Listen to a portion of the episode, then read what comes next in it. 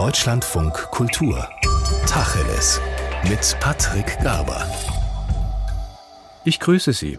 Deutschlands Beziehungen zu unserem Nachbarland Polen waren schon mal besser. Es gibt erhebliche Meinungsverschiedenheiten zwischen Warschau und Berlin über so unterschiedliche Dinge wie Kampfpanzer, die Energiekrise oder tote Fische. Und außerdem steht eine 1,3 Billionen Euro Forderung im Raum. Was ist da los? Das versuche ich nun gemeinsam mit einer Kollegin aus Polen zu ergründen, mit Alexandra Rybinska von der konservativen polnischen Wochenzeitung Sieci. Guten Tag nach Warschau, Frau Rybinska. Ja, schönen guten Tag. Danke für die Einladung. Gerne. Spannungen zwischen Polen und Deutschland, Frau Rybinska, die gab es ja immer mal wieder, zumindest seit in Warschau die nationalkonservative Partei Recht und Gerechtigkeit die Regierungsverantwortung trägt. Für wie stark schätzen Sie die aktuellen Reibereien ein?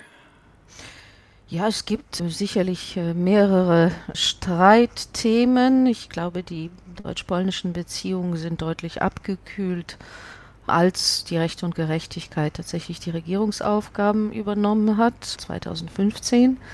Da wurden die deutsch-polnischen Beziehungen schwieriger, weil die Regierung in äh, Warschau nun mal eine konservative Regierung ist, eine Regierung, die recht selbstbewusst auftritt und die eben sofort eigentlich die Außenpolitik neu ausgerichtet hat und äh, mehr darauf bedacht war, ihre eigene Position in Europa zu stärken. Das war sicherlich für Berlin gewöhnungsbedürftig. Die vorherige Regierung der Bürgerplattform war sehr stark auf Deutschland ausgerichtet.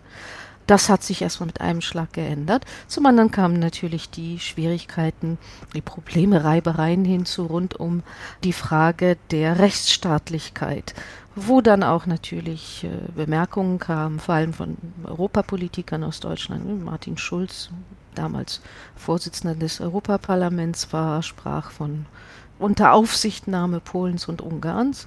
Das ist natürlich in, äh, in Polen nicht gut angekommen.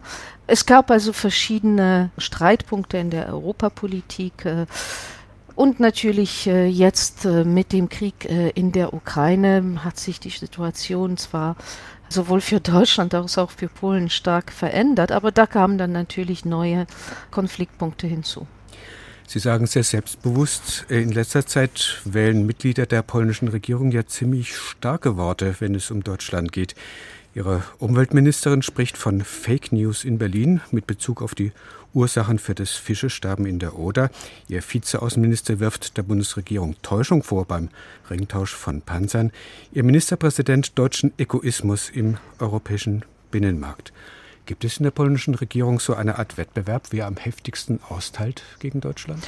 Ich glaube nicht, dass es einen Wettbewerb gibt. Äh, Deutschland wird Egoismus vorgeworfen, auch von anderen EU-Mitgliedstaaten, besonders bezüglich dieser 200 Milliarden, die die deutsche Regierung äh, jetzt äh, in die eigene Wirtschaft pumpen will, um der deutschen Industrie, deutschen Unternehmen zu helfen. Es gibt, wird keinen Gaspreisdeckel geben, einen europaweiten Gaspreisdeckel und auch keinen gemeinsamen Energiefonds, weil Deutschland das nicht will. Und ich glaube, da äh, kommt Kritik sowohl von den Südländern in Europa als auch von den äh, osteuropäischen Ländern. Da hat sich, glaube ich, eine Allianz geschmiedet. Das ist ja nun äh, nichts Außergewöhnliches. Ich glaube nicht, dass es da einen Wettbewerb gibt. Es gibt halt Streitpunkte. Mhm. Dieses Beispiel, das Sie zuletzt erwähnt haben mit dem deutschen Egoismus, dem Vorwurf des deutschen Egoismus, der kommt ja von Polens Ministerpräsident Morawiecki und bezieht sich auf das, was wir in Deutschland so lapidar Doppelwumms nennen, also eben ja. die Unterstützung deutscher Unternehmen durch die Bundesregierung mit vielen, vielen Milliarden Euro, was ja von nicht nur von Polen als Wettbewerbsverzerrung im Binnenmarkt äh, kritisiert wird.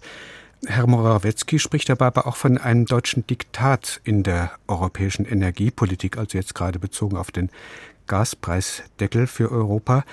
Für mich klingt das ein bisschen nach diesem ja schon länger bekannten Narrativ aus Warschau, wonach Deutschland die EU dominiere, um die kleineren Mitgliedstaaten eben wie Polen zu unterdrücken. Ist das nicht übertrieben?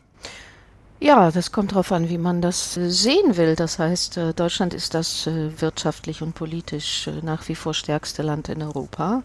Die deutsche Regierung kann es sich leisten, 200 Milliarden Euro für die eigenen Unternehmen auszugeben, für die Regulierung des Gaspreises.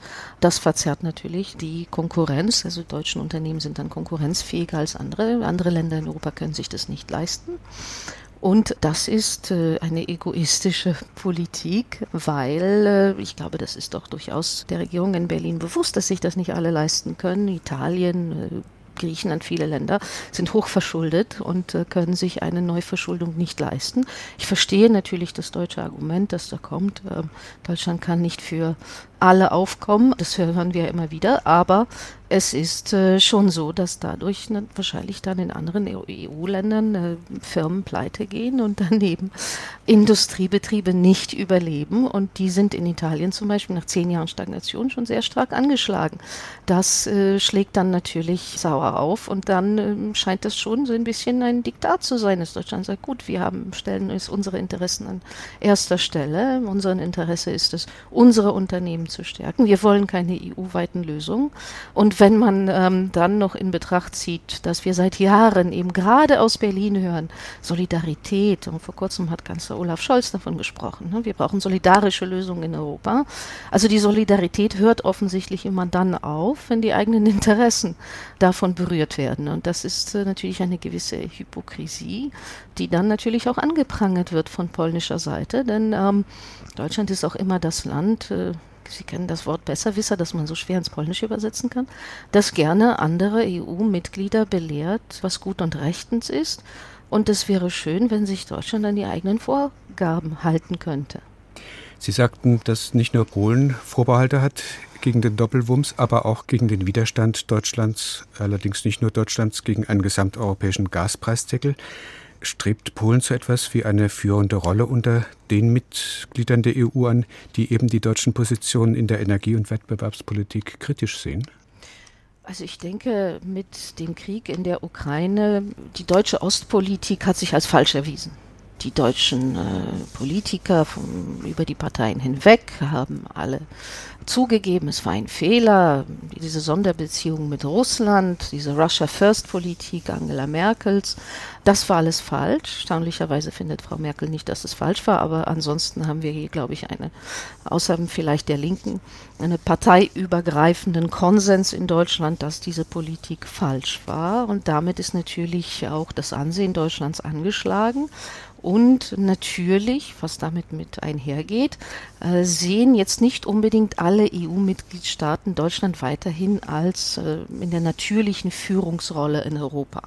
Ich glaube, diese Führungsrolle ist geschwächt und äh, Deutschland ist geschwächt aus dieser neuen Situation hervorgegangen. Und natürlich sieht Polen darin eine Chance, die eigene Position zu stärken, besonders da Polen auch das Land ist, das die Ukraine am stärksten unterstützt. Äh, Millionen Flüchtlinge aus der Ukraine hat Polen aufgenommen, äh, Waffenlieferungen.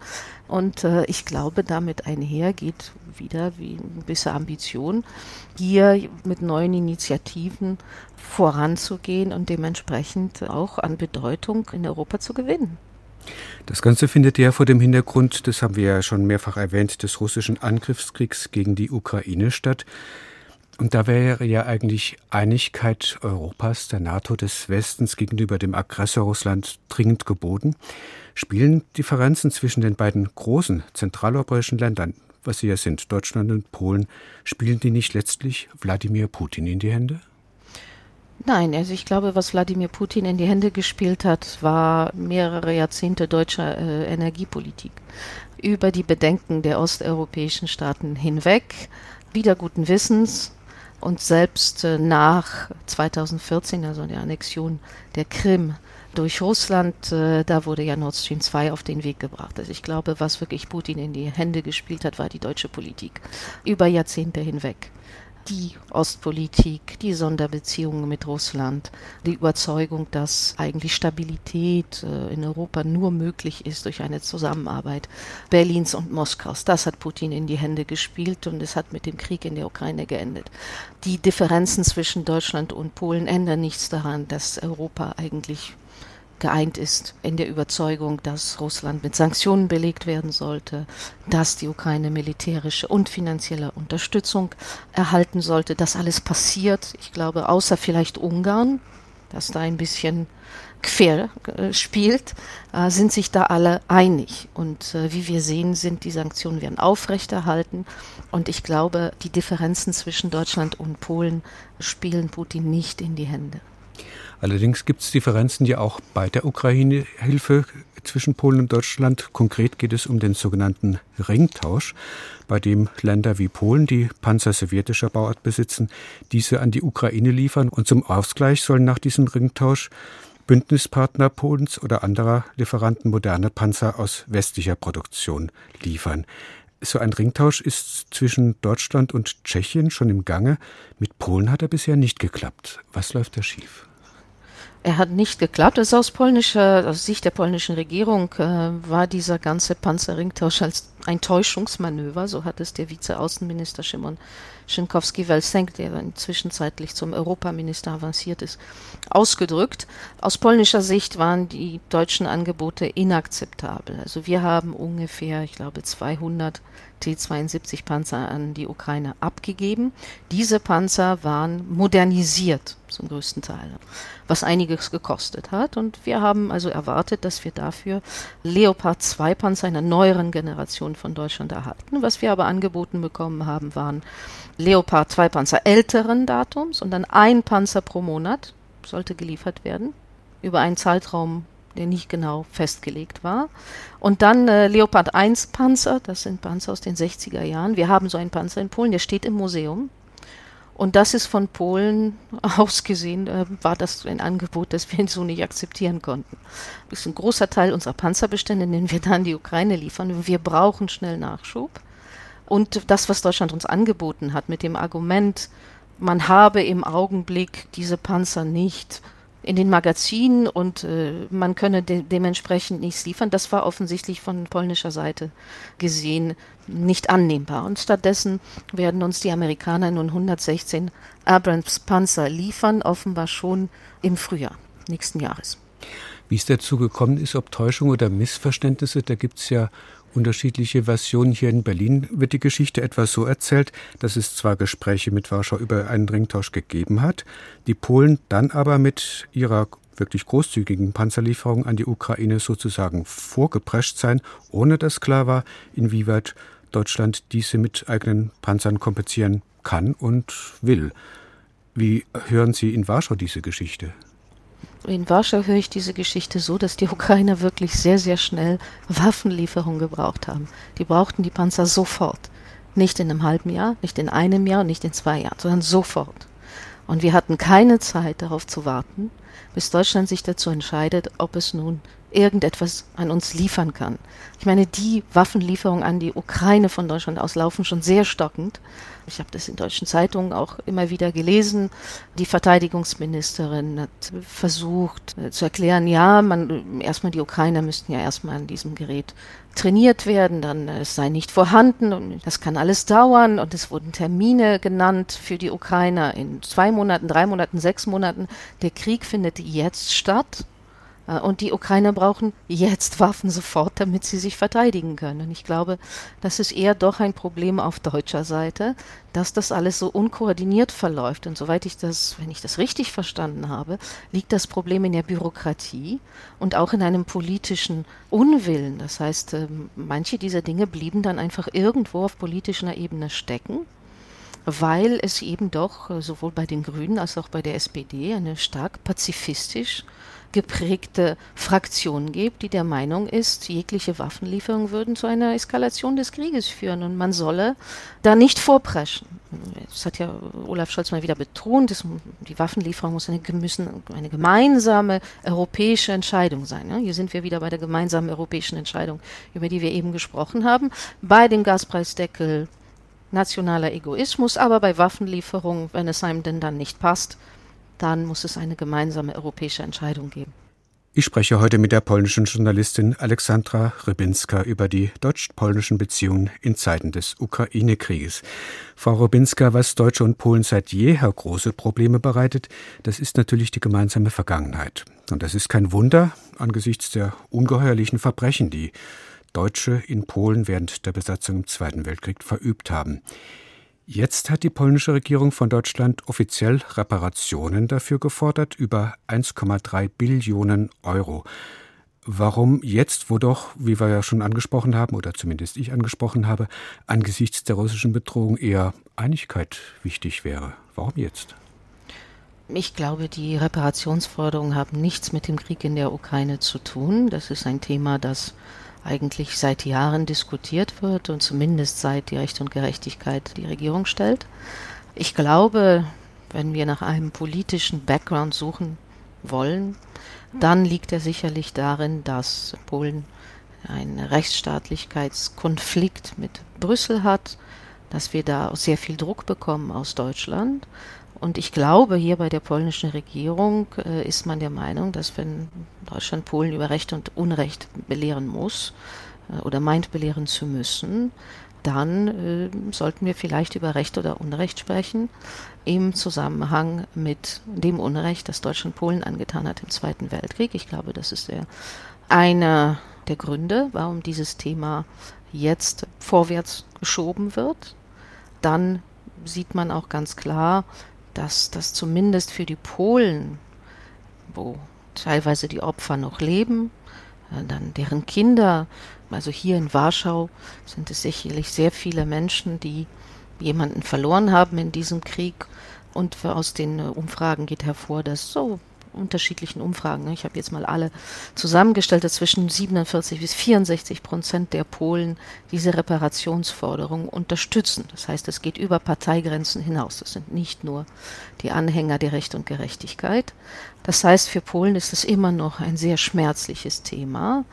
Und es ist umso schmerzlicher, da es in Deutschland überhaupt keine Bereitschaft zu einer Debatte, einer Diskussion zu diesem Thema gibt. Das heißt immer aus Berlin, das Thema sei geschlossen. Man will nicht darüber sprechen und das war's. Eine Debatte gibt es nicht. Ich glaube, dass je härter diese Position in Berlin ist, desto mehr fühlen sich die Polen ungerecht behandelt.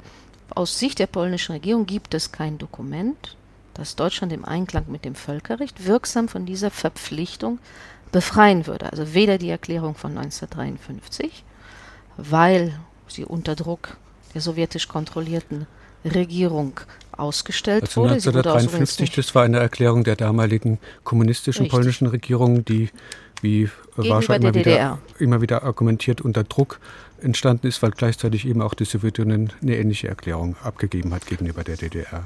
Richtig. Und es war gegenüber der DDR nicht Gesamtdeutschland. Darüber gibt es natürlich Streit, ob das tatsächlich so ist. Da sind Experten nicht einer Meinung.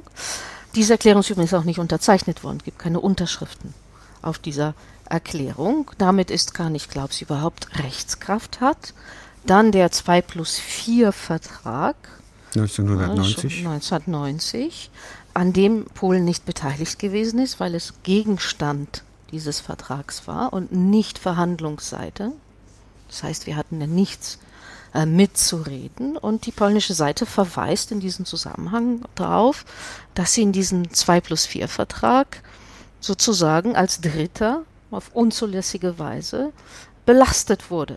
Ne, dieser Vertrag ging zu Lasten Polens, das daran an der Aushandlung dieses Vertrages nicht teilnehmen konnte. Dementsprechend sei von polnischer Seite aus diese Frage weiterhin offen. Und Warschau wurde ja dem Erdboden gleichgemacht im Zweiten Weltkrieg und dadurch sind auch ist eine so große Summe entstanden, da die Schäden, materiellen Schäden unglaublich groß waren. Natürlich hat Deutschland äh, Entschädigungszahlungen geleistet an Polen, aber das waren meistens Zahlungen an äh, Opfer des Zweiten Weltkriegs, also individuelle Zahlungen, Opfer des Zweiten Weltkriegs ihre Familien, aber hat keine Entschädigung gezahlt für materielle Schäden. Und was die 2 plus 4 Verhandlungen angeht, sicherlich Polen saß da nicht am Tisch. 2 plus 4 bedeutet ja die beiden deutschen Staaten plus die vier offiziellen Siegermächte. Polen war so indirekt in die Verhandlungen mit eingebunden, so argumentiert die Bundesregierung und habe zumindest nicht signalisiert, dass es etwas gegen den Reparationsverzicht aus 1953 vorbringen möchte. Ich glaube, als Frau Annalena Baerbock, Außenministerin, hier zu Besuch war, zum Tag der deutschen Einheit, und diese diplomatische Notiz ihr dann ausgehändigt wurde vom polnischen Außenminister Zbigniew Rau. Da sind äh, die beiden aufgetreten zusammen bei einer Pressekonferenz und Professor Rau hat dann unterstrichen, dass es nicht sein kann, dass der Täter darüber bestimmt, welche Entschädigung er zahlt und ob er überhaupt das Opfer entschädigt. Und die Diskussion zwischen Deutschland und Polen sieht im Augenblick so aus, dass Deutschland der Meinung ist, dass es ausreicht zu sagen, wir sind schuldig. Wir versuchen uns auch nicht von, diesen, von dieser Schuld zu befreien, aber Sühne wird es nicht geben. Ich weiß, dass da auch die Befürchtung dahinter steckt, wenn man erst einmal äh, mit Reparationszahlungen anfängt, dann hören die niemals auf. Irgendwo hinten an steht noch Griechenland das ja auch längst so eine diplomatische Notiz in dieser Frage äh, nach Berlin geschickt hat. Das äh, sich da dann natürlich auch wieder in Berlin melden würde, wenn sozusagen die Büchse der Pandora aus deutscher Sicht geöffnet Richtig, würde. das ist das Argument der Büchse der Pandora. Aber natürlich werden Reparationszahlungen ja nicht an einem Tag ausgezahlt, sondern das sind äh, Zahlungen meistens über Jahrzehnte hinweg. Und ich glaube, das hat man auf polnischer Seite auch betont, dass erstmal der Prozess dieser ganze Versuch, diese Reparation zu, erla zu erlangen, wahrscheinlich Jahre dauern wird, vielleicht Jahrzehnte und die Auszahlung natürlich auch dementsprechend lang und dass sich Deutschland das über Jahrzehnte hinweg natürlich durchaus leisten kann. Diese 1,3 Billionen Euro an Reparationsforderungen, das ist ja ein enormer Betrag. Das ist mehr als ein Drittel des gesamten deutschen Bruttoinlandsprodukts im Jahr 2021. Äh, Sie sagten, Polen erwartet, dass sich das, die Auszahlung dieses Betrages, wenn man denn zu einer Einigung käme, sich lange hinziehen würde, sodass es für Deutschland keine so große Belastung wäre? Oder wird dieser hohe Betrag auch mal in die Welt gesetzt, um dann ja eine Verhandlungsbasis zu haben und sich eventuell auch runterhandeln zu lassen? Man könnte das als Verhandlungsbasis betrachten, wenn denn auf deutscher Seite Bereitschaft wäre zu Verhandlungen. Die gibt es aber nicht. Das heißt, es gab Vorschläge vor etlichen Jahren jetzt schon von Manuel Sarrazin, dem grünen Politiker, wie man versuchen könnte, mit Polen einen Kompromiss zu finden. Er schlug vor, die deutsche Regierung könnte irgendwie das, den Wiederaufbau hier des Warschauer Schlosses mitfinanzieren. Er hatte verschiedene Vorschläge gemacht, aber das ist nicht aufgegriffen worden von der Regierung. Ähm, da gibt es keine Bereitschaft zur Verhandlung und dementsprechend steht erstmal so die Summe im Raum. Und was glauben Sie, wie es jetzt weitergeht? Meinen Sie, dass es dann irgendwann mal doch zu Verhandlungen kommt? Ich glaube nicht, dass das schnell passieren wird. Äh, ich glaube, es ist für die deutsche Seite ziemlich bequem, bei diesem, für uns ist das Thema geschlossen, zu bleiben. Das ist sicherlich auch die sicherste Lösung aus deutscher Sicht. Natürlich wird Polen dort versuchen, Druck auszuüben, vor allem durch öffentliche Kampagnen. Das heißt, indem man an die deutsche Besatzungszeit in Polen erinnert, indem man das immer wieder, immer wieder in den, äh, in den öffentlichen Raum stellt, indem äh, natürlich dann diese Reparationsfrage auch überall in den Medien, in den Medien der ganzen Welt aufgegriffen wird. Das ist, äh, man könnte sein Agieren über das Ansehen Deutschlands. Ich glaube, es, es wird weitere Schritte geben. Wie die aussehen werden, weiß ich nicht. Jarosław Kaczynski der Vorsitzende der Recht und Gerechtigkeit hat in einem Interview vor kurzer Zeit betont, dass das auf eine sehr lange Dauer angelegt ist, diese Bemühungen Polens. Also das wird uns noch lange beschäftigen, das Thema.